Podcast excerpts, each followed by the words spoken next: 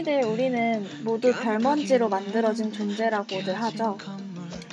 우주가 생겨나고 별이 태어나 죽고 그 별이 남긴 먼지 속에서 이 지구가 또 그 위에 인간이 태어나고 이런 생각을 하면서 밤하늘을 올려다보고 있으면 내 삶에는 어떤 의미가 있는 걸까? 또 죽는다는 건 뭘까? 그런 고민을 괜히 끝도 없이 하게 되는 것 같아요. 존재의 의미에 대해 고민하는 철학적인 별먼지 여러분. 오늘은 우리의 요람이자 무덤인 우주에서 한번 이야기 나눠볼까요? 자정에 찾아가는 미드 이야기, 미드를 꿈꾸는 밤, Midnight입니다.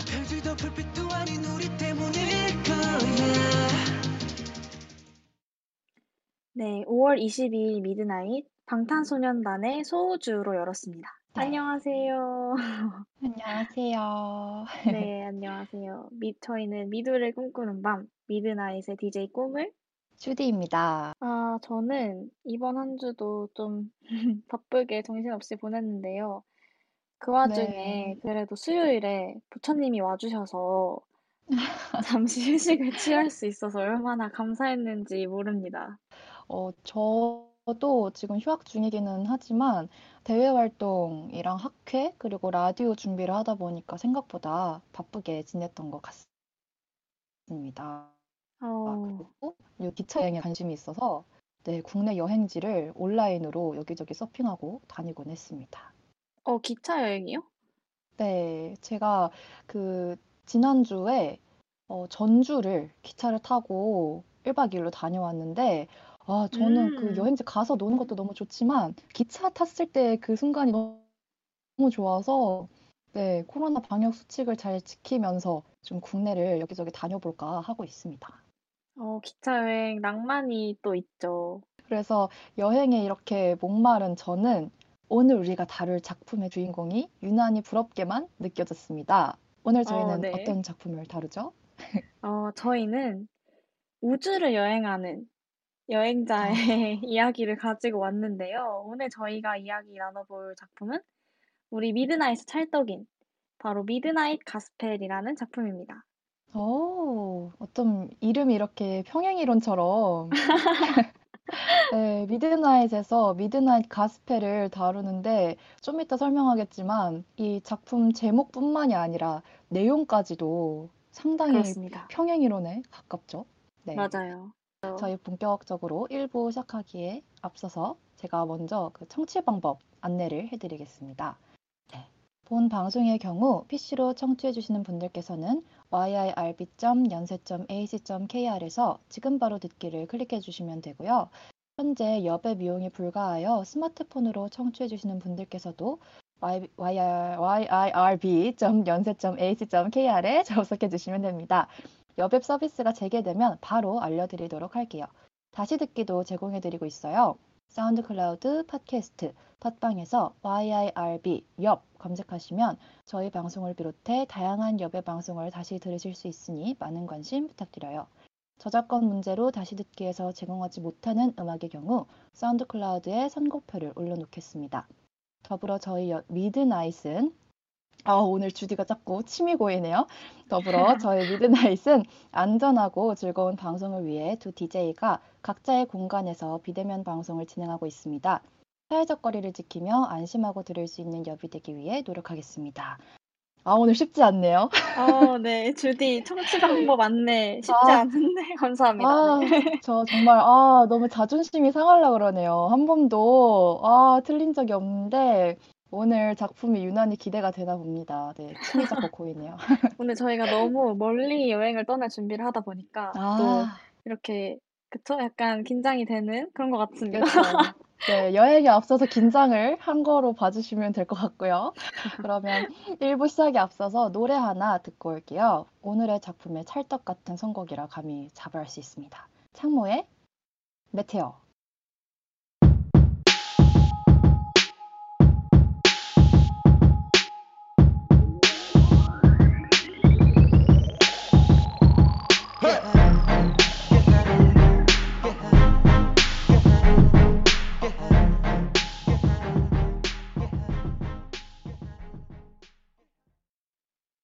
알고 봐야 비로소 보이는 것들.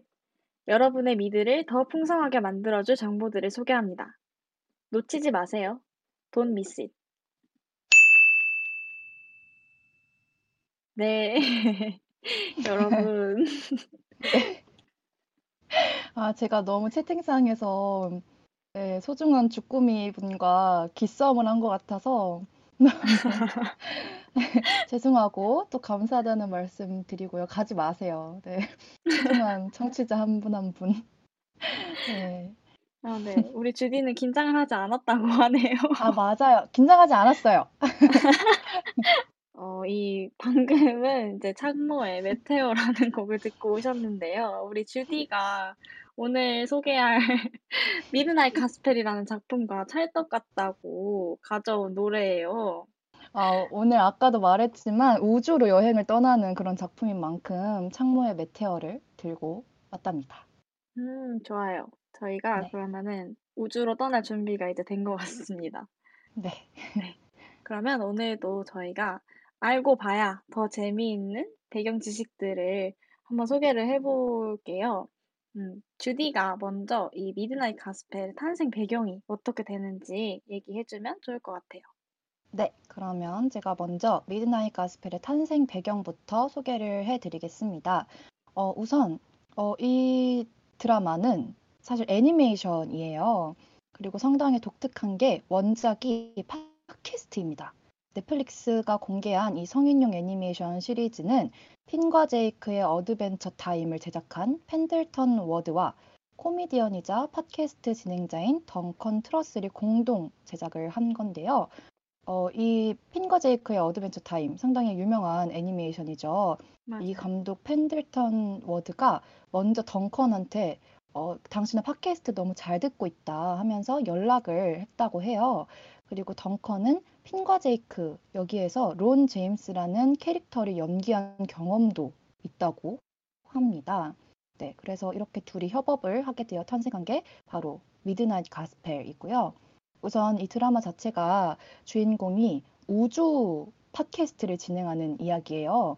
극 중에 소개되는 이 인터뷰는 모두 실제 덩컨 트러슬이 진행한 팟캐스트를 기반으로 한 것입니다. 2012년부터 어, 이 덩컨 트러슬이 덩컨 트러슬 패밀리 아워라는 팟캐스트를 진행을 해왔는데요. 지금까지 무려 총 440개의 에피소드가 업로드 되었다고 합니다. 그래서 어, 제작 당시에도 오래 네, 한, 한 팟캐스트네요. 맞아요. 정- 정말 오래돼서 이게 제작 당시에도 몇백 편에 달했을 거 아니에요. 여기에서 8개 에피소드만 선별을 해야 돼서 상당히 골머리를 앓았다고 해요. 그런데 가장 좋아하는 작품을 고르라 라는 조언을 듣고는 현재의 8개 이 에피소드를 선택해낼 수 있었다고 합니다. 그래서 이 8개 에피소드는 다 다른 그 실제 팟캐스트에서 했던 인터뷰들을 바탕으로 만들어졌는데 어, 놀랍게도 보면 이 8개 에피소드에서 좀 어떤 공통 분모를 찾을 수가 있어요. 우리 꾸물은 과연 공통 분모를 찾는다면 뭐라고 대답을 하실지 궁금합니다. 어, 상당히 이렇게 딱 떨어지는 답을 드릴 순 없을 것 같은데, 네. 그래도 일단은 좀 전체적인 느낌 자체가 약간 몽환적이기도 하고, 여기서 다루고 아, 있는 주제들이. 그리고 또 좀 죽음에 대해서 이야기를 많이 하고 있는 것 같아요. 그리고 또 죽음에 대해서 얘기하기 때문에 역설적으로 삶에 대해서도 그만큼 많이 얘기를 하고 있는 에피소드들인 것 같네요. 네, 정말 꾸물이 말한 것처럼 어, 이게 어쨌거나 이 덩컨이 그 좋아하는 에피소드들만 취합이 된 건데 그것들이 모두 이런 죽음이나 철학과 관련된 이야기를 담고 있는 거죠. 약간 그의 이 취향이나 이런 거를 알 수 있는 것 같기도 하고 또 이 내용이 워낙에 어, 알맹이가 정말 네 알맹이? 네, 어, 알맹이 맞긴? 맞죠. 네. 그 알맹이가 상당히 탐스러워요. 네, 그래서 어떻게든 살려볼게요. 네, 그래서 정말 내용들이 아주 알차기 때문에 여러분이 어, 아, 아마 알차다. 보면은 왜 네, 알차다, 알차다에서 알, 알맹이가 나온 것 같아요. 네, 그래서 여러분이 아마 이 작품을 보신다면 정말 많은 생각을 하게 되실 거라 생각을 해요. 그래서 어, 우선은 아까도 말했지만 인터뷰의 오디오를 어, 그대로 애니에 활용을 했습니다. 어, 그래서 구글에 덩컨 트러슬 패밀리 아워라고 치시면 그 원작 팟캐스트를 청취를 하실 수가 있어요. 그래서 극 중에 나왔던 대사들이 똑같이 흘러나와요. 꾸물 이거 음. 들어보셨어요? 아, 저는 안 아, 들어봤죠? 저는 화려하고 예쁜 그림과 함께 네, 미드나잇 가스펠로만 감상했습니다. 네. 아, 네. 그렇다면 꼭 이 구글에 이 제목을, 이 팟캐스트 제목을 쳐서 한번 원작을 들어보셨으면 좋겠어요. 그 드라마에 나왔던 들이 했던 대사가 실제로 흘러나오니까 너무 신기하더라고요. 네. 그리고 인터뷰의 원본을 활용하기도 했지만 애니메이션화를 하면서 추가적으로 필요한 부분들을 위해 인터뷰이들을 다시 모셔와서 추가 녹음을 하기도 했다고 합니다. 네, 그래서 음. 예를 들어서 1화에서 극 중에 나오는 안경남의 이름이 뭐였을까요? 어, 드루핀스키입니다. 네. 아, 맞죠. 네. 그분이랑 인터뷰를 하는데 그 안경남이 본인을 대통령이라고 소개를 합니다. 실제로 인터뷰를 한 닥터 드류는 대통령이 아니에요. 그렇기 때문에 원본 팟캐스트에서는 본인을 대통령이라 소개하는 부분이 없었겠죠. 어, 이렇듯 애니만을 위한 요소들은 추가 녹음을 진행을 한 것으로 보입니다. 그리고 많은 이를 울렸던 8회 덩컨의 실제 어머니와의 인터뷰가 원전이라고 해요. 그래서 당시에 암을 앓고 계시던 어머니와 인터뷰를 했던 내용이고요. 구글에 덩컨 트러슬 패밀리 아워 mom이라고 치면 음. 실제 인터뷰를 찾아볼 수가 있습니다. 네. 그리고 꾸물 혹시 미드나잇 가스펠에서 이 제목에서 가스펠이 어떤 의미인지 알고 있나요? 어, 가스펠 약간 그런 거랑 관련 있는 건가요? 그 가스펠 음악 이런 거? 아, 네. 그쵸. 그런 의미라고 보시면 됩니다. 이 가스펠에서의 가스펠은 기독교적인 의미를 담고 있어요. 그래서 복음이라는 뜻이고요. 즉, 기쁜 소식을 의미합니다. 그런데 어, 이 미드나잇 가스펠의 8가지 에피소드가 모두 약간 죽음이나 뭐좀 철학적인 그런 이야기들을 담고 있고 약간 어두운 이면들도 많이 담고 있거든요. 어, 그런데 왜 제목을 미드나잇 가스펠, 기쁜 소식이라고 지었냐 라고 물었더니 덩컨은 이렇게 대답했다고 합니다. 삶의 어둡고 참담한 순간들 속에서 일어나는 것들을 그대로 받아들이고 직시해 보면 그곳엔 언제나 사랑이 있으며 꿈물의 리액션을 기다리고 있습니다. 어. 아니, 리액션을 기다리시는 별로- 것 같아요. 다- 당황스러운데요? 별로 감동적이 별로 감동적이지 않나 봐요. 제가 얼마나 심혈을 기울여서 지금 읽었는데 아, 죄송해요. 덩컨의 비례로 아 정말 야심차게 준비했는데 빨리 다시 아니, 리액션 해주세요. 어, 네. 너무 딥하고 감동적이에요. 아 알겠고요. 네 알겠습니다. 아 그래서 이 미드나잇 가스펠 이 그러면 midnight은 왜 붙였나 궁금했는데 이거는 찾아봤는데 안 나오더라고요. 어, 근데 그래요? 아마도 이분이 답변에서 이 어두운 순간들 속에서 가스펠을 발견한다고 했잖아요. 그러니까 이 음, 미드나잇 이게 아마 그 어둠을 의미하는 것이 아닐까. 네, 그래서 midnight 속의 그 가스펠이라고 해서 붙인 거라고 주디의 피셜입니다. 네, 아, 근데 설득력이 그래서 있네요. 네. 이렇게 아 감사합니다. 네, 그래서 아니, 네, 진심으로 받아들여 아 지금 약간 주세요. 지금 약간 삐졌어요. 아, 주디. 그래서 음, 네. 네, 이렇게 이 제목에는 감동적인 의미까지 있었고요. 네, 그럼 꾸물은 과연 얼마나 멋있는 걸 준비를 해왔을까 지켜보겠습니다. Oh my god. 어떤 걸 준비해 오셨죠? 아, 부담이 되네요. 저는, 저는 이 미드나잇 가스펠이라는 작품의 전체적인 컨셉, 그리고 각 에피소드들이 어떤 구조로 이루어져 있는지를 좀 설명을 드리려고 해요. 일단 음, 주디가 얘기해 준 것처럼 주인공인 클랜시는 우주 팟캐스트의 진행자입니다. 이제 이 주인공이 미드나잇 가스펠 안에서는 클랜시라는 이름으로 등장하고요. 이분이 사실은 그 실제로 팟캐스트를 진행하셨던 덩컨이신 거죠. 그래서 중간중간에 보면 그 인터뷰이들이 클랜시를 클랜시라고 안 부르고 덩컨이라고 부르는 순간들이 있어요.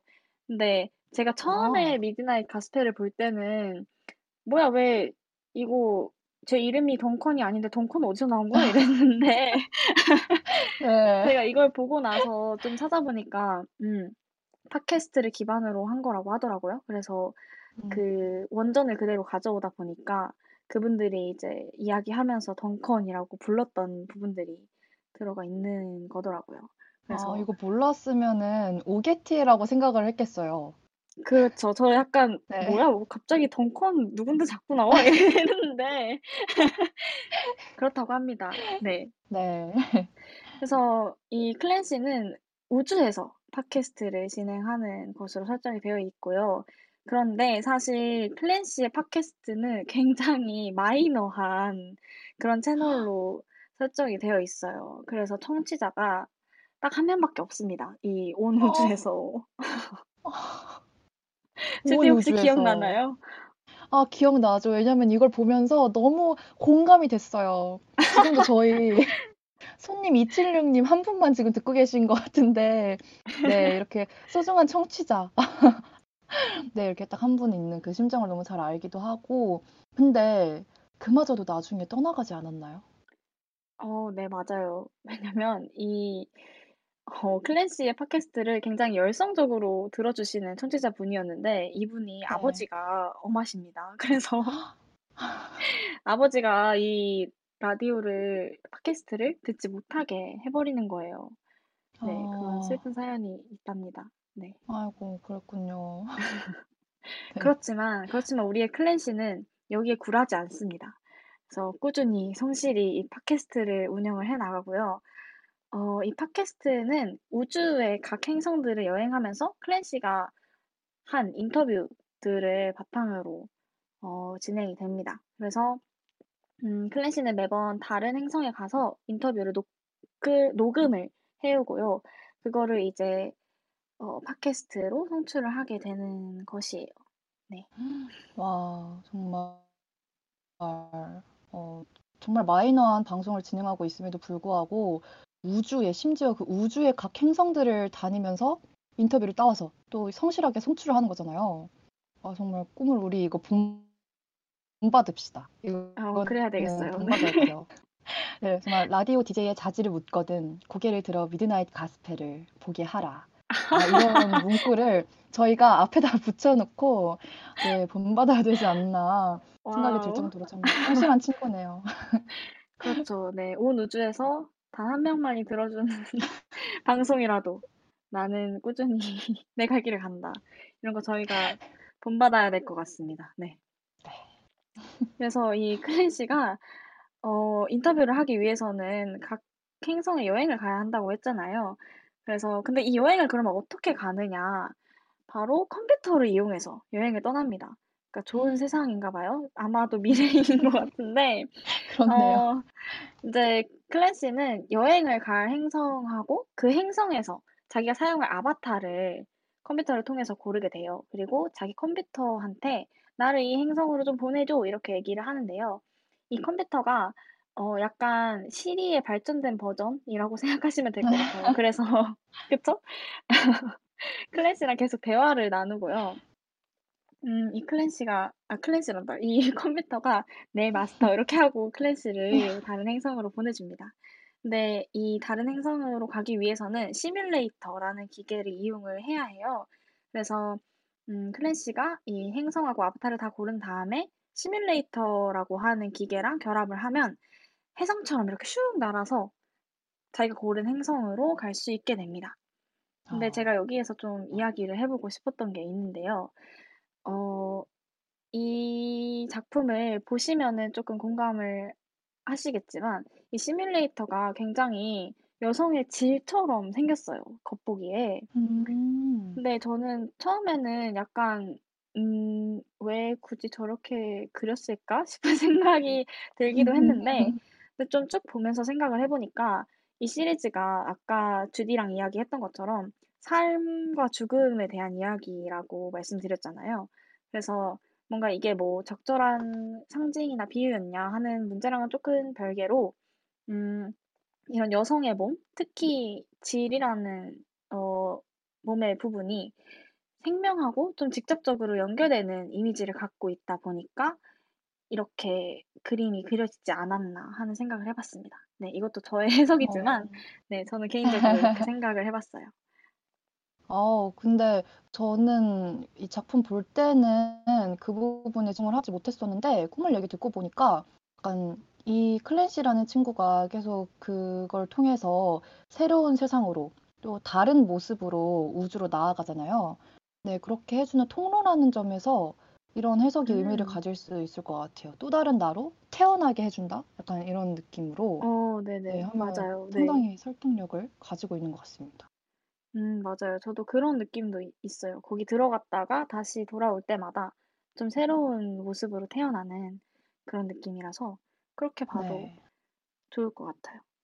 어, 근데 이 시뮬레이터가 점점 문제를 일으킵니다. 왜냐하면 이 시뮬레이터랑 여기에 연결된 컴퓨터가 점점 맛이 가요. 속된 말로. 아, 그래서 이제 나중에 한 6화, 이게 총 8화로 구성되어 있는 시리즈인데 6화 정도 되면 그냥 아예 고장이 나버립니다. 그리고 이제 급기야 마지막 화에는 시뮬레이터가 터져버려요. 아, 네. 아, 그래서 사람들이 이게 시즌2를 기대할 수가 없다고 너무 아, 다친 결말로 끝나버려서 그쵸. 시뮬레이터 파괴되고, 네, 어떻게 뭐갈 수가 없는 거죠, 뭐, 그러면. 그렇죠. 그리고 이게 어. 결말이 또 사실 암시하는 바가 좀 클랜시가 죽은 것처럼 이렇게 나와서, 그쵸. 아, 기억나시죠? 그쵸. 아, 네. 정말.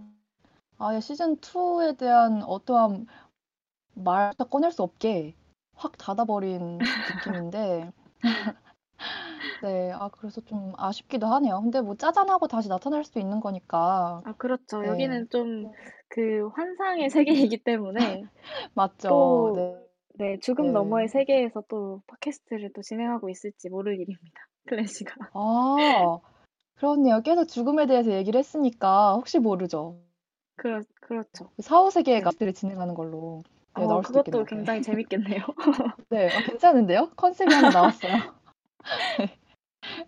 어, 네. 그래서 조금 더 설명을 드리자면, 이 클랜시가 다른 행성으로 이렇게 시뮬레이터를 통해서 일단 갔잖아요. 그러면 이제 어떻게 돌아오느냐, 이것도 문제인데, 어, 이거는 의외로 간단합니다. 그냥 클랜시가 들고 다니는 약간 그 소라? 아니면 뿔 고둥처럼 생긴 나팔이 있는데, 그걸 이렇게 뿌 불면은 다시 금방 집으로 돌아올 수 있어요. 혜성처럼 다시 이렇게. 아니, 어, 정말 간편하고 심플하고 좋네요. 그쵸.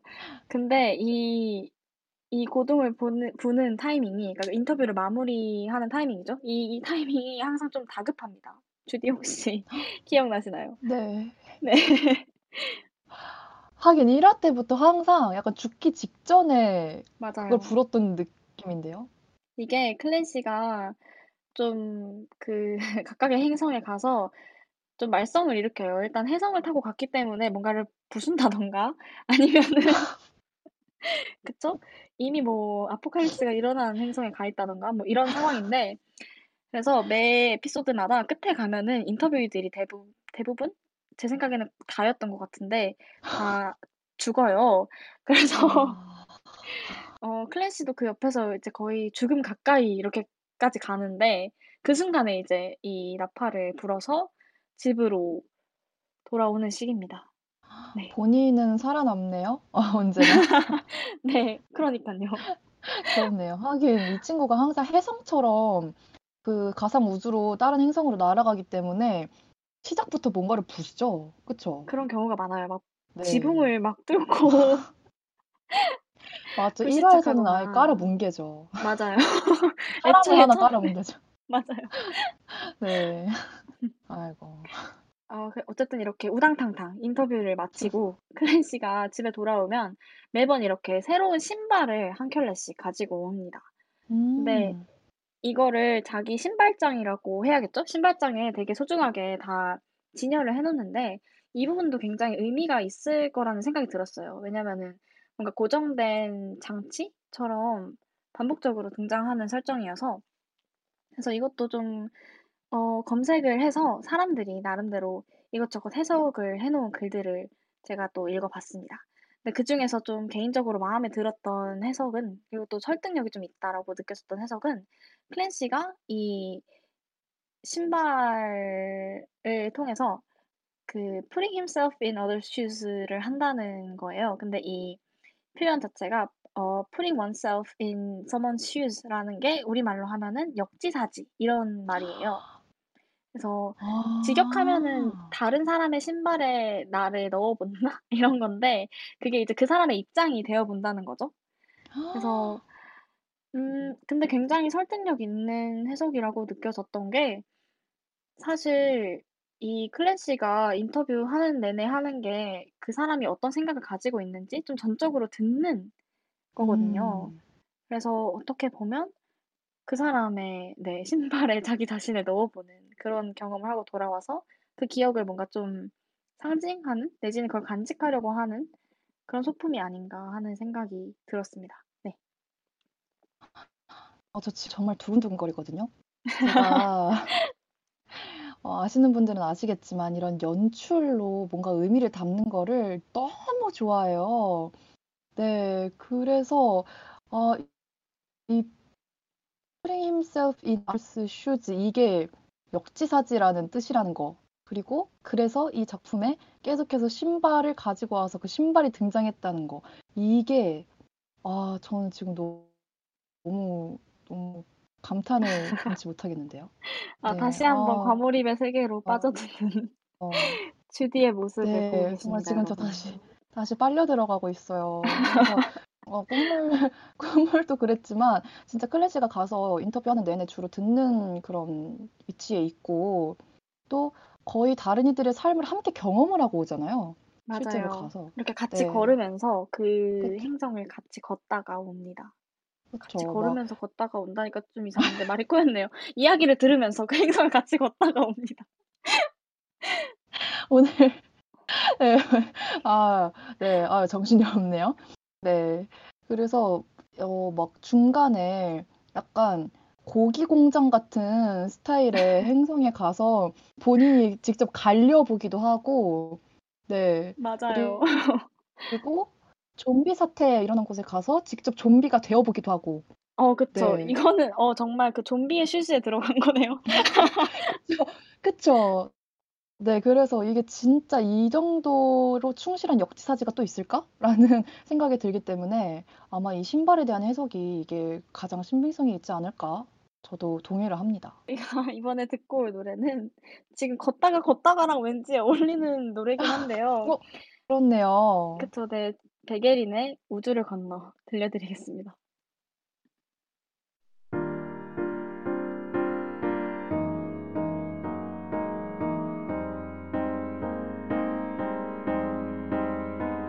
혼자서 널 기다릴 때면 나 혼자 다른 행성에 있는 듯해. 여기서 네가 있는 곳까지 얼마나 오래 걸릴지 난 궁금해. 상상이 안 돼. 내게 좀 더 빨리 와줘. 네, 베게린의 우주를 건너 듣고 오셨습니다.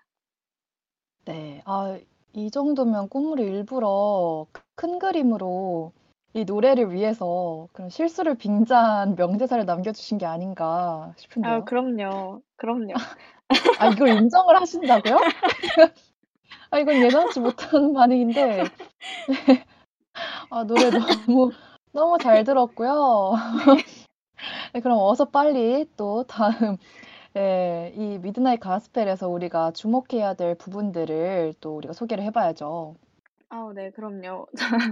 저희가, 어, 죄송해요. 제가 네, 무리수를? 던졌더니 사례를 들려서, 네, 네, 네, 괜찮아졌어요, 이제. 네, 네. 다행입니다. 그래서 저희가 이 미드나잇 가스펠이라는 작품에서는 사실 굉장히 주목해볼 부분들이 많아요. 이게 그렇죠. 비주얼도 화려하고, 그리고 내용적인 측면에서도 어, 이야기할 부분이 많아서 이 부분을 저희가 차근차근 짚어보도록 하겠습니다.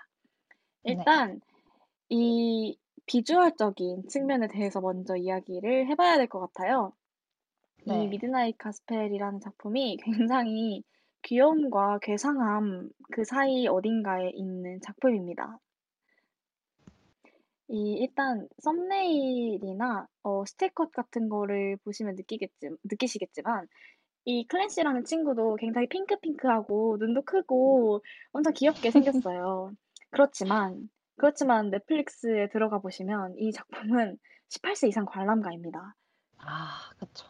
그쵸. 근데 왜, 왜 이게 청소년들은 볼 수 없는 작품일까라고 생각하셨다면, 어, 1화를 보시면은 그냥 바로 이해가 되실 거예요.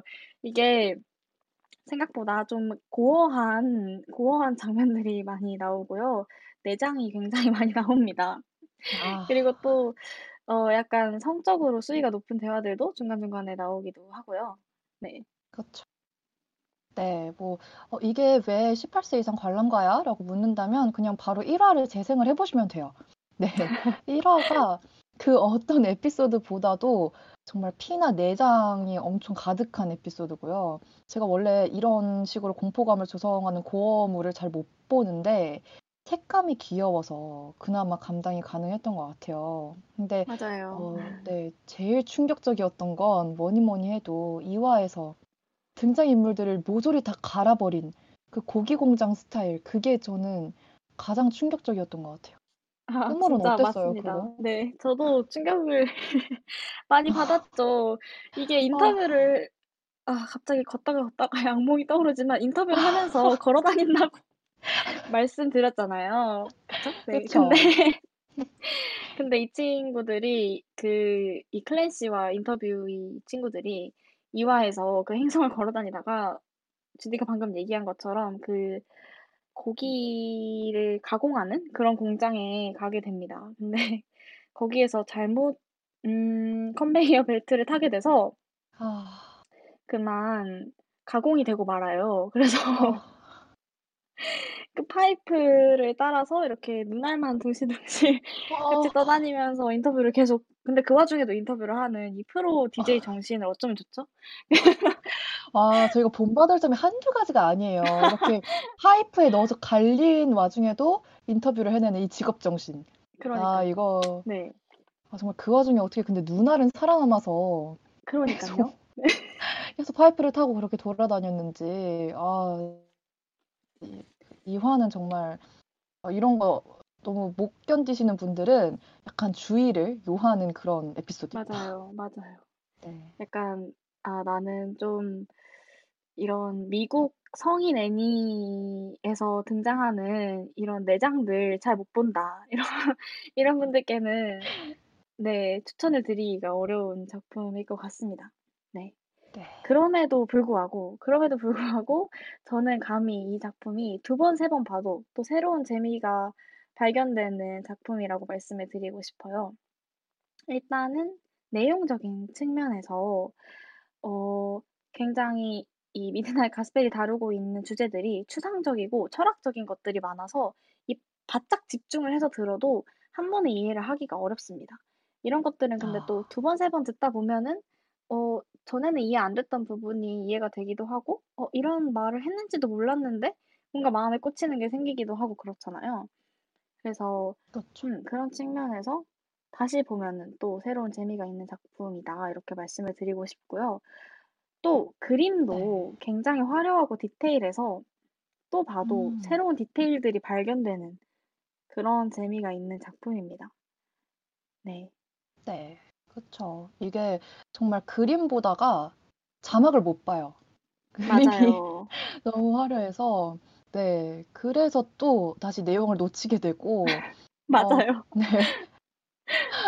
그래서 그림이 정말 색감도 그렇고 생김새도 그렇고 막 캐릭터들이 여기저기 돌아다니는 동선이나 움직임 이런 것도 영상만 봐도 너무 재밌고요.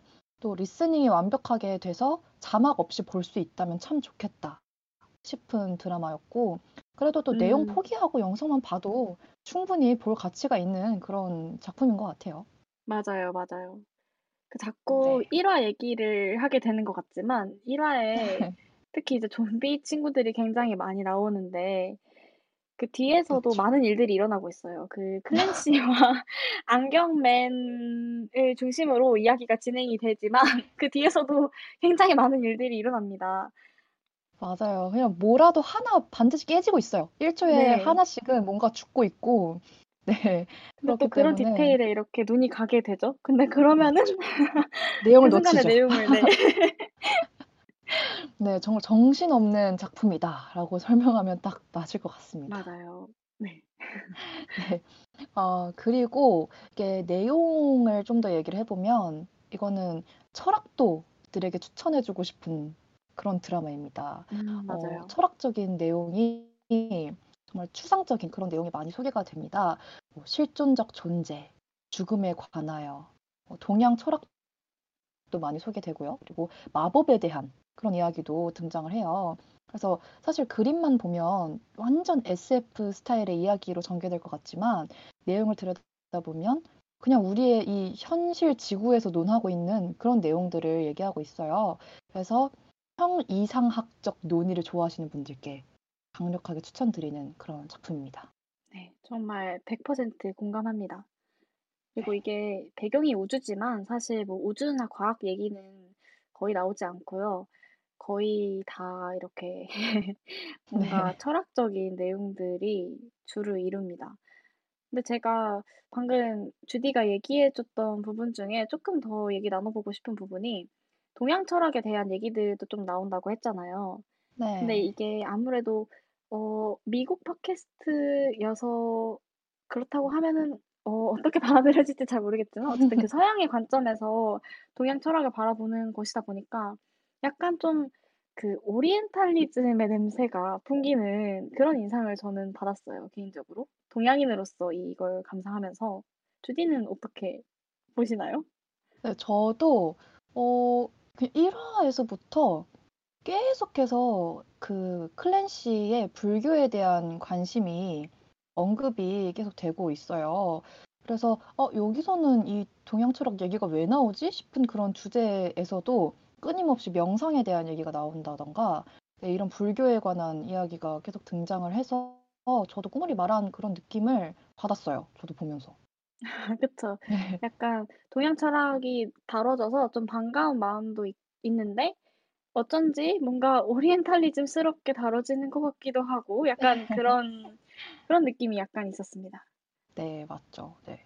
어, 그리고 어, 이게 추상적인 그런 내용들이라는 점에서도 어, 상당히 흥미를 유발하지만 어, 이 클랜시, 이 주인공 클랜시가 아우, 상당히 귀여워요.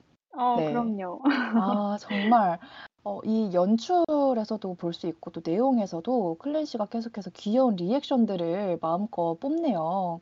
이게 작중에서 클랜시가 가상 지구에 가서 인터뷰를 하다가 어, 아까 얘기했지만 좀비가 나오고 고기 공장에 들어가고 이러잖아요. 그러면서 네. 당황하는 모습이 계속 나와요. 그럴 때마다 그 당혹감을 아주 깜찍하게 표현을 해줍니다.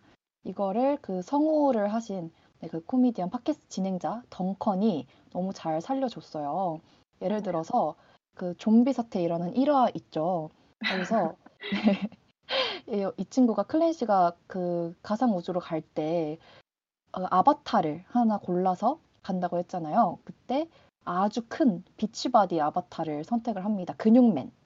맞아요. 콧물이 지금 저에게 보여줬어요. 근육맨을 네, 선택을 해서 좀비 드글거리는 곳으로 갔는데 혜성처럼 날아가서 어, 본인이 인터뷰로 지목한 그 안경남을 깔아 뭉개버립니다. 시작부터 강렬한 등장. 네. 완전 그보다 강렬할 수는 없어요. 네, 그래서 저는 어, 시작과 동시에 죽은 건가 했는데 어, 이게 클랜시가 막 어쩔 줄 몰라 하면서 어, 어 어떡해요 안경 씌워줄게요 이렇게 하는데 맞아. 너무 귀여운 거예요. 맞아요. 네, 그래서 대통령이 살아나요. 살아나고는 어, 본인을 대통령이라고 딱 클랜시한테 음. 소개를 합니다. 그때 그 클랜시 wow 아, 라고 또 반응을 맞아요. 하는데 어, 똑같아. 어, 똑같았어요. 똑같아요. 아, 다행입니다. 제가 열심히 준비를 했는데, 아, 어찌나 귀엽던지. 그리고 또 하나, 그 대통령한테 클랜시가 저 밖에 있는 마리화나 시위자들에 대해서 어떻게 생각하냐, 너무 힘들지 않냐라고 했더니 대통령이 아, 저 새끼들이요? 라고 딱 대답을 합니다. 그랬더니 클래시도 당황해서 예! 라고 하는데 아, 이거 여러분 진짜 보셔야 돼요. 이거는 1화를 아, 계속해서 추천을 하는 이유가 있습니다. 여기 덕질 진짜. 포인트가 한두 가지가 아니에요. 맞아요. 근데 그 진짜 네, 주디가 네. 얘기한 것처럼 이 덩컨님이 굉장히 이걸 표현을 잘해주신 게 사실 현실에서 이 덩컨 님이 중년 남성이세요. 아, 그쵸. 제가 알기로는 40 대 남성이신데 근데 목소리만 들으면 그 이 클랜시가 굉장히 10 대 소년 같은 어, 약간 어린 목소리를 가지고 있어요. 맞죠. 네, 네. 그런 점도 너무 잘 살려준 것 같아요. 좀그 귀엽고 또 풋풋한 목소리를 살려주셨는지, 아, 그래서 어, 1화에서는 정말 어, 내장 같은 것만 잘 견디실 수 있으면 꼭 한 번쯤은 다들 보셨으면 좋겠습니다. 2부에서도 제가 이 1화에 관한 이야기를 잔뜩 해드릴 예정이니 2부까지 계속 들어주시면 감사하겠습니다. 네, 좋습니다. 그러면 여러분의 미드 타임을 더욱 풍성하게 만들어준 오늘의 Miss It은 여기서 마무리를 해보도록 하고요. 저희는 노래 한 곡 듣고 올까요? 네, 좋습니다. 어, 지금 들으실 곡의 제목은 2부에서 이야기할 주제와도 연관이 되어 있습니다. 명장면, 명대사 토크로 채워질 2부 하이라이트로 뉴 호프 클럽의 메디슨 듣고 돌아올게요.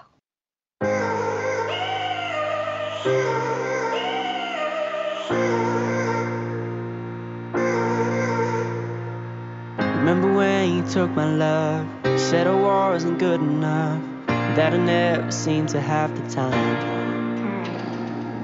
You were always halfway in. I didn't even meet your friends.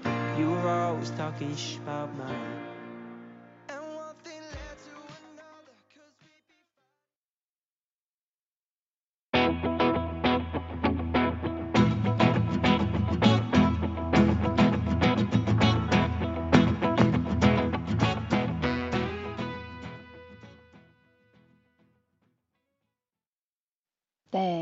2부의 하이라이트는 DJ들이 고심 끝에 선택한 드라마 속 하이라이트를 소개하면서 보다 더 생생하게 작품을 즐겨보는 시간입니다. 어, 1부의 배경 지식과 함께 이제부터 소개해드릴 장면들을 더욱 풍성하게 즐겨봅시다. 어, 제가 할 얘기랑 연관이 되어 있다고 말씀드렸는데 그렇다면 이 메디슨이 주제인 에피소드를 선택을 했겠죠. 바로 아, 네, 그렇죠. 에피소드 1을 소개하려고 합니다.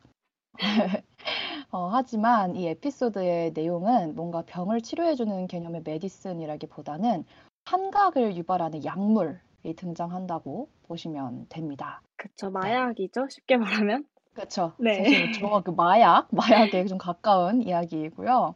어, 약간 우선 먼저 번외로 말씀드리자면 1화는 닥터 드류와의 인터뷰 내용으로 만들어졌습니다. 즉, 덩컨 트러슬 패밀리 아워 그 팟캐스트에서 닥터 드류와 인터뷰한 그 내용을 기반으로 한 것인데요. 찾아보니까 닥터 드류도 팟캐스트를 하고 있어요. 네, 음, 그래서 이분이 닥터 드류 애프터 다크라는 방송을 하고 계시는데 거기에 덩컨이 게스트로 섭외된 영상도 있더라고요. 어, 그래서 서로 게스트로 나가 준 거군요, 그러면. 네, 그런가 봐요. 그래서 둘의 대화를 조금 더 들어보고 싶으시다면 참고를 해 보시라고 말씀을 한번 드려 봤습니다. 네, 그러면 물론 영어로 되어 있겠죠? 아, 그쵸. 아, 그쵸. 그리고 거긴 이제 뭐, 뭐 자막, 한글 자막 뭐 이런 거는 없습니다. 어, 네. 네, 좀 마이너하기 때문에 우리나라에서는. 그래서 여러분들이 한번 리스닝 네, 실력을 테스트하기 위해서 한번 접근을 해보시고요. 네, 그리고 계속 계속 주구장창 얘기를 했지만 이 1화는 좀비 사태가 일어난 가상 지구예요. 그래서 이 1화에서는 어떤 점이 가장 좋았냐면 우선은 좀비로 변한 사람들의 시점을 우리가 볼 수가 있었습니다. 어, 약물로 인해서 환각에 빠졌을 때 그때의 색감과 대사를 잘 표현을 해주었어요. 어, 실제 팟캐스트의 인터뷰가 사이키델릭에 대한 대화였습니다. 어, 환각제를 복용한 뒤 생기는 일시적이고 강렬한 환각적 도취 상태 또는 감각 체험을 뜻하는 단어입니다. 어, 음. 그래서 그 후반부 대사에 보면 좀비가 된 그 클랜시가 아, 좀비가 되니까 끝내주는데 이런 잔뜩 신난 대사 그리고 기분이 상당히 묘해지는 노래, 혼미해지는 색감 이런 걸로 해당 장면을 표현을 해주었습니다. 그래서 이 장면을 보면 좀비들이 노래를 부르면서 꾸물꾸물거리는 장면이 나와요. 혹시 그렇다면 우리 꾸물은 이 장면을 어떻게 보셨나요? 아, 주디 이거 노렸군요. 꾸물꾸물. 노렸습니다. 네, 노렸습니다. 아, 근데 저는 개인적으로 1화에서 이 방금 주디가 말한 좀비들이 노래 부르는 장면을 굉장히 좋아하는데요. 아, 일단은 어 약간 이렇게 말하면 조금 이상할 수도 있지만 일단은 좀비들이 조금 귀엽게 나와요. 그 순간만큼은. 아, 네. 이게 좀 전지적 좀비 시점에서 봐서 그런 건지 어떤 건지는 잘 모르겠지만 어, 네. 일단 그 노래가 가사가 조금 그것도 좀 철학적인 면이 있고요. 그리고 왠지 어, 간접적으로 마약 체험을 아, 그쵸. 하는 것 맞아요. 같은 그런 기분이 든답니다. 그 장면을 보고 있으면. 그래서 어, 굉장히 신기하다. 그런 생각을 했습니다. 네. 맞아요. 그게 좀 진짜 전지적 좀비 시점으로 보는 그 세상을 네, 표현을 해줬기 때문에 아, 마약을 하면은 이런 감, 이런 상태라는 거를 표현을 해준 건가? 네, 그런 걸 느낄 수가 있어요. 그래서 이런 표현 방식, 이런 이 장면 표현 방식을 그 자체로 사이키델릭이라고 할 수도 있어요. 이 사이키델릭이 환각의 상태나 그 체험을 재현한 그림이나 포스터, 패션, 음악 이런 예술도 가리키기 때문입니다. 그래서 음, 네. 이 미드나잇 가스펠 자체를 사이키하다라고 평하는 사람들도 있더라고요. 아, 근데 이해가 되네요. 이게 네. 솔직히 약간 속된 표현이긴 하지만 그 팬들 사이에서는 약간 약 빨고 만든 어드벤처 타임이다. 이런 이야기도 있잖아요. 아, 네. 맞죠. 아, 맞습니다. 네, 진짜 어드벤처 타임 그거의 좀 약 빤 버전이라고도 할 수 있기 때문에 그냥 이 미드나잇 가스펠 자체를 진짜 사이키하다 이렇게 딱 하면 맞아 떨어질 것 같아요. 네. 음, 네. 네. 그리고 어, 이 극 중에 나오는 이 안경남, 우리 그 대통령으로 나오시는 분, 그분이 자신이 너무 좋아하는 말이라면서 이 닥터 드류가 좋아하는 말이겠죠. 어, 해준 대사인데 건강이란 건 현실을 있는 그대로 받아들이고 인식하며 거기에 대처 하며 사는 거예요. 이 말을 되게 좋아한다고 하시더라고요. 어, 그리고 이후에 클랜시가 어, 이 1화에서 화라는 그 감정에 대해서도 얘기를 해주는데요. 화를 있는 그대로 지켜보고 인지하라. 본인이 반복적으로 느끼는 그 감정을 바라보는 것이다. 대부분은 부정적 감정을 회피하려고 하는데 그거를 바라보는 수련에 대해서 클랜시가 계속해서 이야기 를 합니다. 여기서 약간 명상, 수련 이런 얘기를 반복적으로 해주는데요. 어, 저는 처음에 양경남이 그 현실을 있는 그대로 받아들이고 계속 직시를 해라.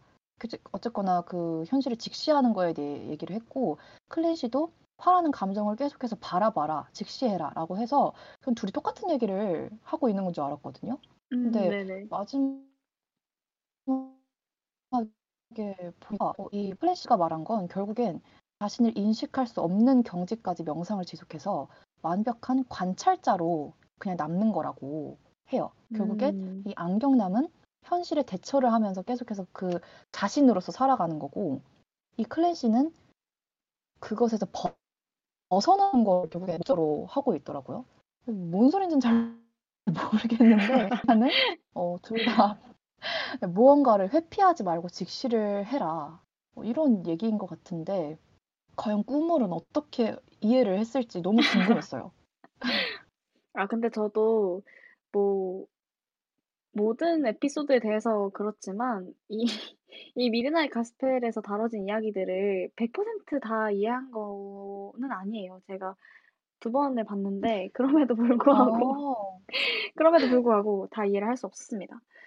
그렇지만 어 저의 개인적인 해석을 음 그래도 이야기해 보자면 어 뭐 주디가 얘기한 것처럼 뭐 안경남은 좀 나 자신을 나로서 좀 이해하고 직시하는 거에 대해서 이야기를 하고 있는 것 같고 어 클랜시는 좀 나를 이렇게 밖에서 나를 바라보는 그런 거를 아, 이야기하고 있는 것 같아요. 좀 객관적인 시점에서 나를 한번 바라봐 보자 이런 것 같은데 어 약간 어디에서 나를 보느냐는 좀 다르지만 좀 자기 자신을 똑바로 들여다볼 수 있어야 된다. 이런 이야기를 하고 있는 것 같기는 합니다. 공통적으로.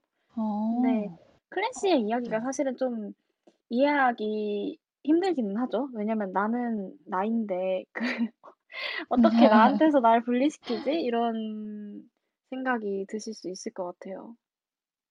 네. 아, 그리고 꿈을 얘기 들으면서 생각해 봤는데, 어, 이 안경남은 뭔가 자기를 바라보는 것보다 그 현실을 인식하는 거에 초점을 맞춰서 얘기를 한 것 같아요. 음, 보니까. 네. 그리고 이 클랜시는 계속해서 자, 자기 자신에 집중을 하는, 네. 그런 얘기를 한 것 같은데, 어, 네. 이 정도로 그, 하고, 아, 네, 그럴 수도 있겠네요. 네. 어, 저희가 좀 그나마 확실하게 이야기할 수 있는 것, 화에 대한 이야기를 해보고 싶었어요. 네네. 그래서 꾸물은 과연 어, 지금 제가 지금까지 봐온 바로는 아닐 것 같은데 평소에 화가 잘 나는 타입인가요?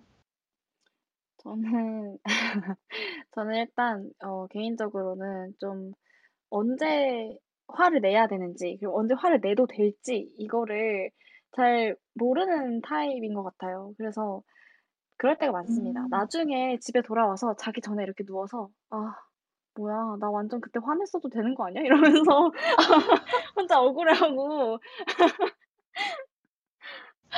아, 그렇답니다. 그쵸. 그게 너무 어렵죠. 내가 언제 화를 정, 내가 언제 정당하게 화를 내도 되는 건지. 네. 그러니까요. 그게 참 애매하죠. 네. 나중에, 나중에 진짜 막, 진짜 꿈물처럼 이불 차면서 막 억울해가지고. 그러니까요. 이불킥. 아, 그때 이렇게 얘기했어야 주디는, 되는데. 주디는 그쵸? 어떠세요? 저요? 저는 이- 그, 이거요. 화가 잘 나요. 나는데, 화를 잘 내지는 않아요. 아, 네. 네, 감정은 잘 생기는데, 그거를 겉으로 잘 표현은 하지 못하는, 네, 그런 어, 스타일입니다. 주디 네. 참을 이인을 이렇게 마음속에 새기고 있는 그런 타입이군요. 아, 많이 새겨봤죠. 아유, 네. 여러 번 해봤죠. 참을 새기기. 아, 그건 이제 어느 정도 마스터로 한 것 같고, 네. 꾸물은 화가 이제 나면 그 이후에 어떻게 대처를 해요? 아, 일단 화가 나면.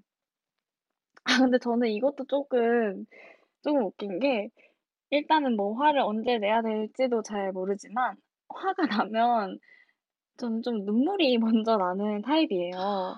그래서 이불킥이 추가되는 아, 거죠, 사실? 그래서 이렇게 막 화를 내야 되는데, 화 내면서, 야, 너 하면서 이렇게 목소리가 벌써 떨리는 거죠. 그래서 그러고 이제 눈물이 막 그렁그렁. 음, 약간 아, 그런 타입입니다. 그래서 막, 아, 울면 안 돼! 이러면서. 아, 아, 아휴. 정말. 너무 네, 공감이 되는 게, 어, 저는 일단 화가 나면은 일단 부들부들 떨리고요. 네, 어, 목소리가 떨리는데, 네, 저는 억울할 때 울어요. 너무 억울할 때. 아, 꿈물도 아마 화가 났을 때, 어쨌거나 좀 나의 그 입장을 생각하지 못해주는 거니까, 억울한 마음과 중첩이 돼서 음, 네. 바로 눈물이 고이지 않나. 아, 저는, 어, 화가 날 때는 어, 한참이나 그 감정에 계속 압도가 돼서 다른 거를 진짜 못해요. 그거에 자꾸 음, 휩싸여서 그러다가 정신을 고 noise canceling 헤드폰을 낍니다. 어, 그러고서 네, 세상에 나와 뭐라도 음악만. 남겨진다는. 네. 아, 아, 그쵸. 멋있게 표현하면 세상에 오지. 아, 예. 국가가 허락한 유일한 마약, 그오 음악과 마이 함께 갓. 하면서 그것과 함께 하면서 좀 마음을 추스리려고 하는 약간 외부와 저를 최대한 단절시키고 그렇게 감정을 좀 전환을 시키려고 노력을 음. 하는 것 같습니다. 그렇군요. 그렇게 살고 있어요. 갑자기 좀 서글퍼, 서글퍼지네요. 네. 네. 아, 그렇게 내용을 봤다면 1화는 이 미드나잇 가스펠 전체가 다 그렇지만 특히나 영상에만 집중해도 되게 재밌어요. 맞아요. 어, 이 네, 드라마 이 1화 속도에 맞춰서 이 마약이나 환각제 관련 내용을 다 이해하며 시청하는 건 진짜 거의 불가능에 가깝고요. 그 이유 중에 하나가 어, 대사가 정말 빠릅니다. 둘의 티키타카가 어, 환상적이에요. 그러니까요. 저는 항상 이걸 보면서 느끼는 건데 서로 막 말을 가로채요. 그냥 막 치고 들어가고 말 끊고 네. 아, 저 이것도 좀 배워야 되겠네요. 그러면서까지 네. 아, 좋아요. 우리 이제 서로 눈치 보지 말고 막 그냥 끼어들어가고 근데 막 겹쳐도 그냥 막 몰라 그냥 무대뽀로 불도저로 막 그냥 얘기하고 아유, 그러니까요. 네. 어, 그 정도로 대사가 막 티키타카가 오가기 때문에 내용이 너무 어려워요. 근데 1화는 아, 몰라. 그냥 내용 따위 아무래도 좋아. 할 정도로 작화 자체가 너무 재밌습니다. 어, 음. 다른 회차도 다채로운 애니메이션들이 등장을 하긴 하는데 1 화가 좀비 사태가 배경이잖아요. 그래서 그런지 맞아요. 더더욱 내용을 이해 못해도 그냥 지루하지 않고 너무 흥미롭습니다. 아, 네, 맞아요. 맞아요. 정말 많은 사건, 사고들이 일어납니다. 그 안에서. 이게 한 회차가 한 20 여 분 정도로 구성이 돼 있는데 그 20 여 분 동안 쉬지 않고 뭔가가 계속 일어나고요. 뭐 예를 들자면 1 화에서 대통령이 막 열심히 인터뷰를 하고 있어요. 근데 그 뒤로 커튼이 갑자기 살짝 들리면서 그 틈으로 빼꼼하고 탈롯이라는 강아지가 등장을 합니다. 어. 꼬물이 입을 틀어막고 있는데 아, 정말 좋아하나요? 저는 이 강아지가 너무 좋아요. 너무 귀여워요. 왜냐면 이 샬롯이 배, 배 속에 우주를 품고 있는 엄청난 강아지란 말이에요. 맞죠? 이게 비유가 아니라 정말로 우주를 품고 있어요. 맞아요. 그래서 샬롯이 이렇게, 이렇게, 아, 이 GD만 볼 수 있는데. 이거 이렇게 배를 까고. 이렇게 들고, 맞아요. 배를 까고 이렇게 와 하면 커비처럼 이렇게 막 주변에 있는 거를 다 빨아들이는 블랙홀을 배에 간직을 하고 있습니다. 아, 어마무시한 친구예요. 배에 우주를 담고 블랙홀을 담고 있는. 네. 맞아요. 그래서 클랜시가 그 이 친구의 뱃속으로 들어가요, 한 번에. 그래서 실제로 그 안을 경험하고 돌아오기도 하고, 네. 그리고 이 친구가 다리가 무지하게 많아요. 어, 아, 저는 털인 줄 알았는데. 아, 털이에요? 털 아니에요? 다리인 줄. 아, 아, 그걸로 기어 다니길래. 저는 약간 말티즈가 털을 이렇게 길러가지고 약간 이렇게 샥샥샥 다니는 것처럼 봤는데. 아, 그런 건가? 그럼 그게 털이고 그 다리인가요? 안에, 그 안에 다리가 네 개가 숨겨져 있었던 건가? 아, 아, 그럴 근데 수도 외계 있겠네. 강아지니까 다리가 많을 수도 있겠네요? 어, 근데, 어, 털이었으면 좋겠다. 너무 징그러워가지고. 아우, 네. 아, 이렇게 아, 귀여운 강아지도 나오기 때문에 맞아요. 이 아, 친구 그리고 이 보는 샬롯이, 재미도 있고. 샬롯이 어, 1화에만 나오고 끝이 아니에요. 그쵸? 맞죠. 아까 말씀드린 것처럼 인터뷰이들이 매번 끝에 가면 죽기 때문에 이 샬롯은 음, 이 닥터 디류가 이 극 중에서 어, 좀비들에게 먹혀갈 때 같이 클랜시랑 아, 같이 시뮬레이터를 타고 클랜시네 집으로 갑니다. 그래서 나머지 여정을 함께 하게 되죠. 네, 맞죠. 클래시가 아예 들고 와서, 네, 맞아요. 계속 함께 하게 되고요. 그리고, 어, 이 진공청소기로 1화에서, 씁니다. 네. 어, 네, 죄송해요. 아, 제가 진, 샬롯 예? 진, 덕질을 너무. 진공청소, 아니, 그걸 진짜 자꾸 이럴 거예요. 제가 자꾸 넘어가려고 아, 하는데. 죄송해요. 그래서, 할롯에 대해서 덕심을 이렇게까지. 아니, 진공청소기로 쓰는 건 제가 기억을 못 하고 있었네요. 아, 이 친구가 빨아들이니까 청소기로 아예 네. 써버리는군요. 아, 참, 예, 참 실용, 실용적인 친구였고요. 네. 이제, 네. 아, 그리고 이 키, 그 안경남, 그 대통령이 1화에서 키가 엄청 작은 걸로 설정이 되어 있어요. 맞아요. 그래서 이 친구를 클래시가 계속 챙겨줘요. 어디 막 못 올라가면 계속 들어가지고 올려주고 아, 클래시가 가방을 앞으로 메고는 그 가방 안에다가 이 안경남을 넣어가지고 가, 가기도 어, 하고 맞아요. 그래서 그런 거 하나하나가 너무 귀여워요. 그 애지중지하는 모습이. 네. 그리고 이 안경남이 키가 작은 거랑은 별로 상관이 없을 것 같긴 한데 계속 넘어져요. 음. 꾸물이 아까 얘기했잖아요. 걸으면서 걷다가 인터뷰를 한다고. 네, 1화에서도 좀비를 피해서 계속 걸으면서 걷다가 걸으면서 걷다가 하거든요. 근데 그럴 때마다 돌뿌리든 뭐든 아무것도 없어도 이 안경남이 계속 넘어집니다. 그게 또 귀여워요. 안경남에게 푹 그래서 빠지셨군요. 네, 저는 안경남한테 꾸물은 샬롯한테 아마 1화 그러니까요. 보시면 다들 공감을 하실 것 같아요. 네.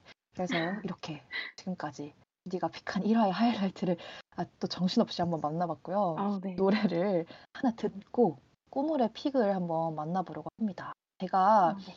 꾸물이 픽한 에피소드를 슬쩍 엿봤어요. 그러고서 네. 이 곡을 들고 왔습니다.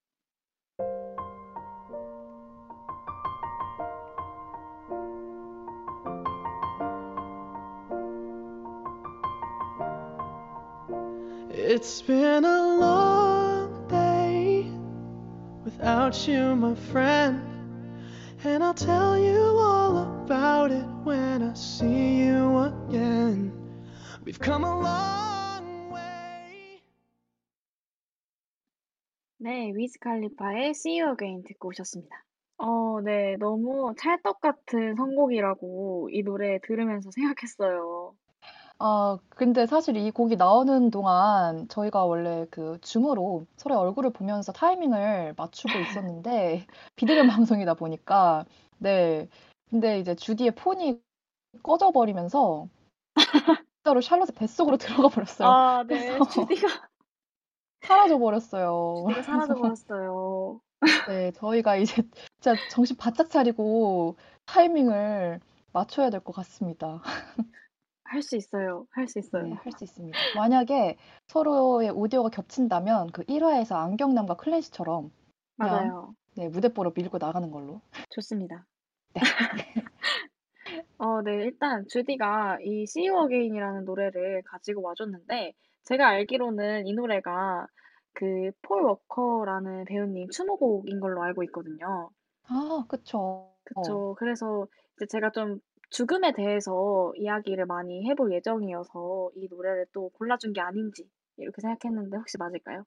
아, 맞습니다. 그래서 일단 저는 어 제가 추천하고 싶은 에피소드 추천해 추천해드리고 싶은 에피소드는 미드나잇 가스펠 7회 그리고 8회인데요.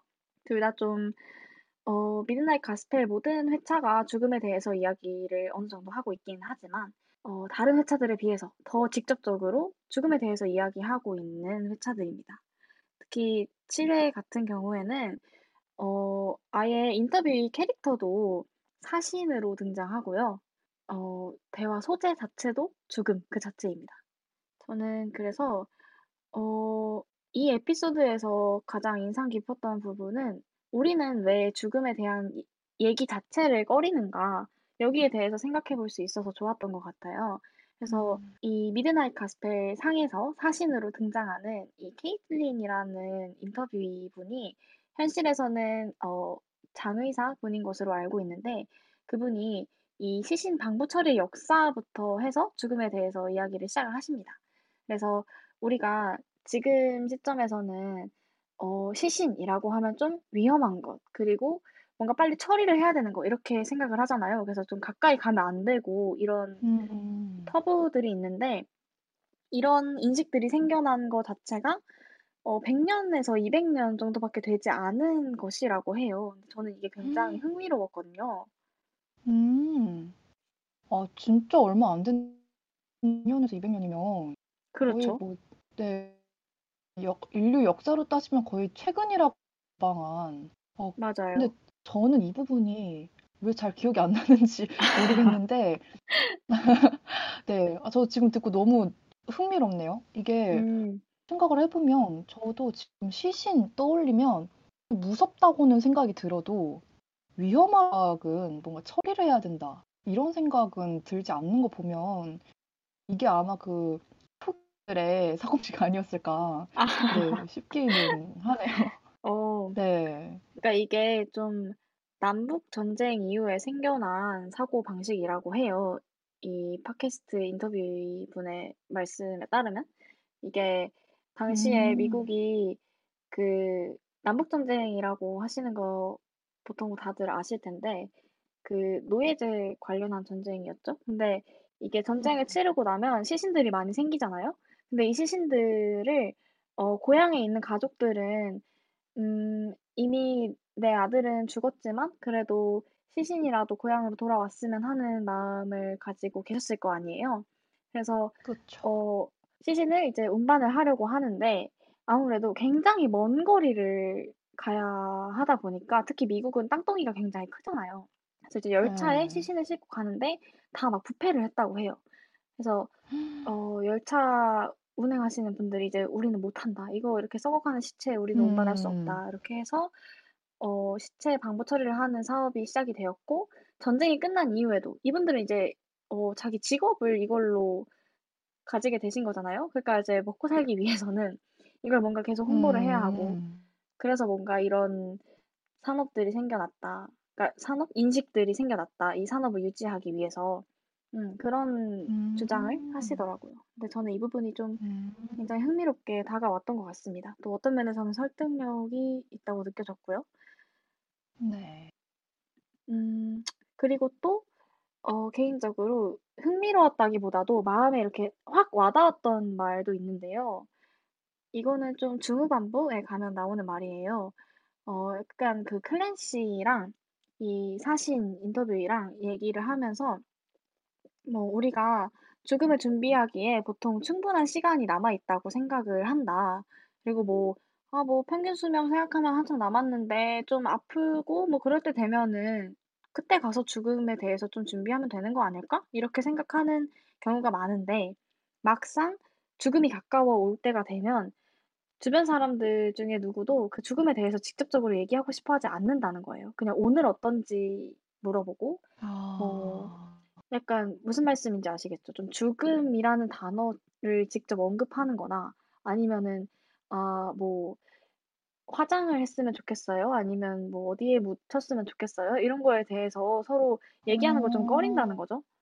그쵸. 누구, 어떤 분이 뭐 병을 앓고 계신다 할 때도 그 병에 대해서 만나면은 최대한 언급하지 않으려고 하고, 그쵸. 네, 죽음에 대해서도 어, 정말 대놓고 뭔가 얘기하나 그러지는 않죠. 음, 네, 네. 그게 예의라고 생각하는 경향도 있고. 맞아요. 근데 저는 이 부분이 되게 와닿았던 이유가 뭐 그렇다고 해서 우리가 죽음 앞에 초연해지자 뭐 이렇게 말할 수는 없겠지만 그래도 어, 죽음에 대해서 직접적으로 좀 더 많은 이야기를 나눌 수 있다면 죽음을 맞이하는 분의 입장에서도 그렇고 죽음 뒤에 남겨지는 분들의 입장에서도 그렇고 삶을 좀 더 풍부하게 되돌아볼 수 있는 기회가 되지 않을까 그런 생각이 들었어요. 그래서 좀 이게 어, 마음에 아, 많이 남았던 것 같습니다. 이렇게 의식을 해보니까 왜 그렇게까지 죽음에 대해서 그렇게까지 언급을 안 할까? 진짜 의문이 음, 들어요. 그냥 어렸을 때부터 계속 그렇게 살아왔으니까 죽음이라는 말에 대해서 회피를 하게 되는 것 같은데, 어, 약간 그런 상황이랑 비슷한 것 같아요. 그냥 누구랑 이렇게 있을 때 어, 상대방이 뭔가 민망한 상황이 생겼다. 그때 모른 채 하고 이렇게 넘어가려는 것보다 차라리 자연스럽게 그거를 직접적으로 언급하고 해결하는 게 더 편안한 상황을 만들 때가 있잖아요. 맞아요. 네. 네. 물론 죽음이랑 뭐 민망한 상황을 동등하게 볼순 없겠지만. 그래도 네, 그런 거랑 비슷한 느낌이 아닐까?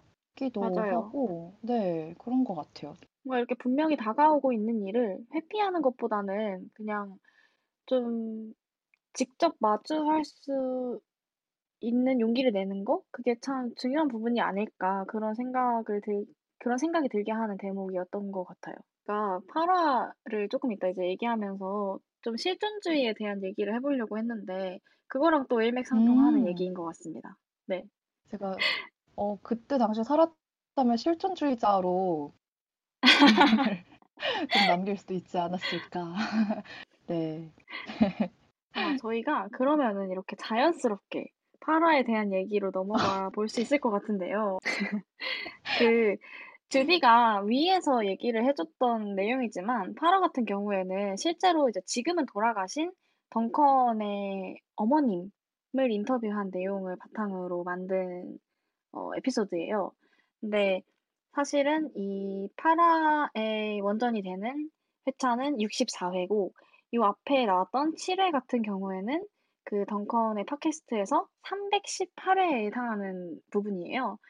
그래서 음. 어떻게 보면 실제 팟캐스트랑은 순서가 굉장히 반대가 되어 있는 부분인데, 아, 어, 저는 이거를 애니메이션으로 만들 때 순서를 이렇게 한 거는 굉장히 좋은 결정이었다, 이런 생각이 들더라고요. 뭔가 7화에서, 어, 음. 죽음은 좀 자연스러운 거다. 그리고 이거를, 이거에 대해서 얘기하는 게 중요하다. 뭔가 이런 얘기를 한 다음에 8화로 넘어가니까 조금 더 얘기가 풍부해지는 그런 느낌이었던 것 같습니다. 음. 음. 그리고 또 개인적으로는 아, 덩컨님께서도 이거를 준비하시면서 좀 감회가 새롭지 않았을까 하는 생각이 들었어요. 뭔가 7화에 해당하는 인터뷰를 이제 진행한 다음에 다시 그 돌아가신 어머님과 했던 인터뷰를 들어보면은 또 그 당시와는 다른, 사뭇 다른 그런 감정들이 느껴졌을 것 같아서 그런 부분들에 아, 대해서 아, 또 생각해 그쵸. 됐습니다. 네. 마치 저희 이 미드나잇 방송이 1부에서 배경 지식을 다 소개를 해주고 어, 네. 2부에서 구체적인 장면을 소개하는 것처럼 아, 마치 그런 게 아닐까 아, 역시 평행이론이네요. 않- 미드나잇과 미드나잇 그리- 가스펠을 역시 통하는 구석이 있었다. 그쵸? 그렇죠. 아, 그런 거죠. 그리고 이게 어머니와의 인터뷰잖아요. 네. 근데 이게 어, 오디오만으로도 남겨져도 정말 너무 소중한 그런 어, 순간들일 텐데 애니메이션으로 남겨졌기 때문에 오디오라는 거 넘어서 실제로 엄마랑 대화한 영상이 남아있는 기분이 들 것 같아요. 음, 맞아요, 맞아요. 그리고 이 영상이 특히나 연출이 특이하게 된 부분이 음, 젊은 어머니와 아기 클랜시가 처음 만나서 인터뷰를 시작을 하고 그다음에 점점 둘이 같이 나이 들어갑니다. 그러다가 이제 아. 어머니가 나이가 들어서 중간에 이제 한번 돌아가셔요. 얘기를 하던 중간에. 근데 어, 클랜시가 이 어머니를 다시 낳습니다. 그래서 어머니가 다시 태어나게 되고 둘이 이야기를 이어가는 이런 구조로 되어 있는데 어, 네, 뭔가 굉장히 묘한 기분이 들 것 같아요. 당사자 입장에서. 그러게요. 아, 참, 이거 연출을 도대체 누가 하신 건지, 그 감독님께서 하셨겠죠? 아, 참, 네.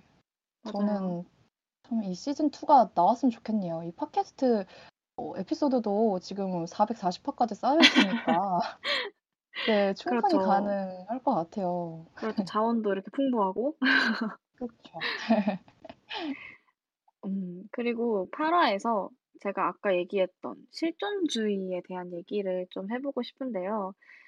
어, 이 어머니가 하시는 말씀 중에 어, 육체적인 죽음이 가까워질수록 더 살아있음을 느끼게 돼. 그리고 현재에 더 충실하게 되고 나 자신으로 살게 돼. 이런 이야기를 하세요. 근데 어, 이게 굉장히 실존주의 철학하고 닮아 있는 발언이죠. 그러니까 음, 실존주의라는 게 기본적으로 중, 죽음을 인식함으로써 삶의 어떤 의미들 같은 걸 더 선명하게 볼 수 있게 된다. 이런 걸로 이해할 수 있는데, 어, 근데 저는 원래 고등학생 때도 막 윤리 과목 이런 거 배우면서 실존주의를 굉장히 좋아했던 사람이어서 이 아, 대목이 굉장히 좋더라고요. 그 주디가 얘기했던 것처럼 좀 죽음에 대해서 생각할 때 아이러니하지만 삶에 대해서 또 많이 생각하게 되는 그런 측면이 있잖아요. 그렇죠. 네. 음, 본인이 가지고 있는 것에 대한 소중함을 느끼게 될 수 있는 거기 때문에 그래서 실존주의가 매력적인 것 같아요. 맞아요. 그리고 뭔가 내가 지금 살고 있는 현재에 좀 충실해야겠다. 그리고 또 충실할 수 네. 있게 해주는 마음가짐인 것 같기도 하고요. 네. 그리고 또 이 덩컨의 어머님께서 하셨던 말씀 중에 또 어, 메모해두고 싶었던 그런 말은 이제 사랑에 관해서 이야기를 하면서 막, 음, 그 클랜시가, 그러니까 덩컨이 약간 그 사랑은 굉장히 에너지가 강해서 너무 이렇게 압도되는 기분이 든다, 이런 얘기를 해요. 근데 음. 거기에 대해서 어머니가, 어, 마음이 열리면서 자아가 죽는 거지. 하지만 자아가 죽는다는 건 변화의 일환인 걸 깨닫게 될 거야. 이렇게 말씀을 하세요. 음. 어, 사실 무슨 말인지 잘은 모르겠는데 되게 멋있네요. 어, 어, 네. 이거 아, 꿈을 그쵸. 저도 뭐 네. 아주 완벽하게 이해한 것은 아니지만 해석 그래도 뭔가 네. 마음에 이렇게 와닿, 와닿는, 그러니까 이해를 못했는데 와닿는다는 게 조금 이상할 수도 있겠지만요. 네. 근데 뭔가 좀 추상적인 느낌 자체가 저한테 와닿았던 대목인 것 같습니다. 그 사랑이 음. 너무 강한 힘을 가지고 있는 것이어서 막 압도당하는 기분이 들고 너무 힘들다. 그런 거 별로 겪고 싶지 않다. 이렇게 얘기할 수 있겠지만 뭔가 그 과정 자체가 음, 당연히 자아가 죽는 과정이기 때문에 힘든 거야. 그렇지만 그거는 또 의미 있는 변화로 나아가는 과정이야. 이렇게 얘기하는 거라고 저는 받아들였거든요. 그래서 어, 이게 많은 분들이 8화의 명장면으로 뽑는 것인데 이게 음, 클랜시가 엄마한테 아, 마음이 아플 땐 어떻게 할 수가 없어요. 어떻게 하면 좋지 엄마? 라고 했더니 엄마가 울어. 울어도 돼. 라고 하면서 클랜시를 어, 안아줘요. 근데 클랜시가 그때 그 커다란 눈망울에 눈이 진짜 크거든요. 그 클랜시 맞아요. 캐릭터. 네. 거기에 눈물이 그렁그렁 보여요. 아, 정말 이 장면이 많은 분들이 정말 위로를 받았다고 클랜시가 되어서 위로를 받은 기분이라고 많이들 얘기를 해주셨습니다. 맞아요. 저도 개인적으로 정말 좋았던 장면이고, 진짜 이 어머니의 대사가 너무 엄마 같지 않나요? 진짜. 네. 아, 정말, 정말, 아, 너무 사랑하기 때문에, 자식을 너무 사랑하기 때문에 우러나오는 정말 짧지만 강렬한 대사라고 생각을 네. 합니다.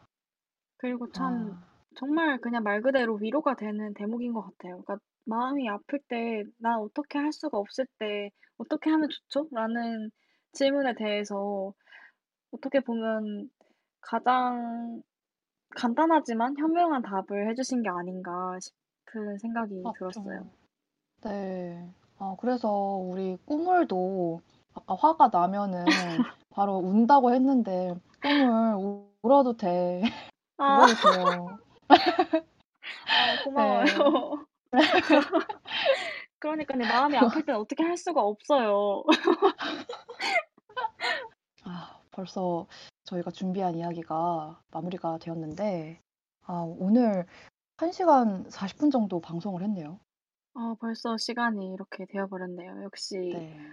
우주에서 시간은 아, 그쵸. 이 우주에서의 시간은 또 상대적이기 때문에. 그럼요. 그 상대성 그럼요. 이론 아시죠? 네. 아, 알죠, 알죠. 아, 아인슈타인 알죠, 알죠.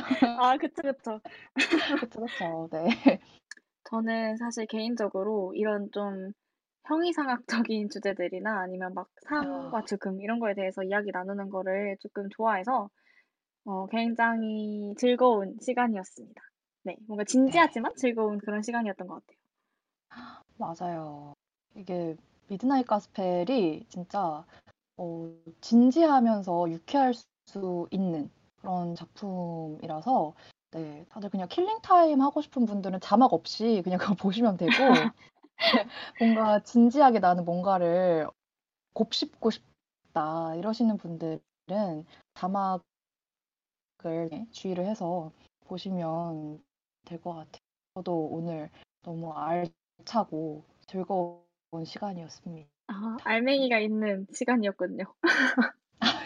아, 그걸 기억을 하고 탐스러운 알맹이가 네. 가득한 네 그런 풍성한 시간이었습니다. 마치 네 그 가을 가을에 저희가 아름다운 열매들을 수확하는 것처럼 네 1절만 하고 아, 네. 1절만 하고 네, 저희 오늘 미드나잇 가스펠에 관한 이야기 마무리하면서 어, 뭔가 음, 우리 삶에 머물다 갔던 모든 사람들이 어떻게 보면 우리의 과거와 현재와 미래에 어, 모든 순간에 있는 것이 아닌가 하는 생각이 들어서 제가 이 노래를 아. 한번 골라와 봤습니다. 어떤 곡인가요? 네, 오늘 방송 마무리하면서 마지막 곡으로 CN블루의 과거, 현재, 미래 띄워드릴게요.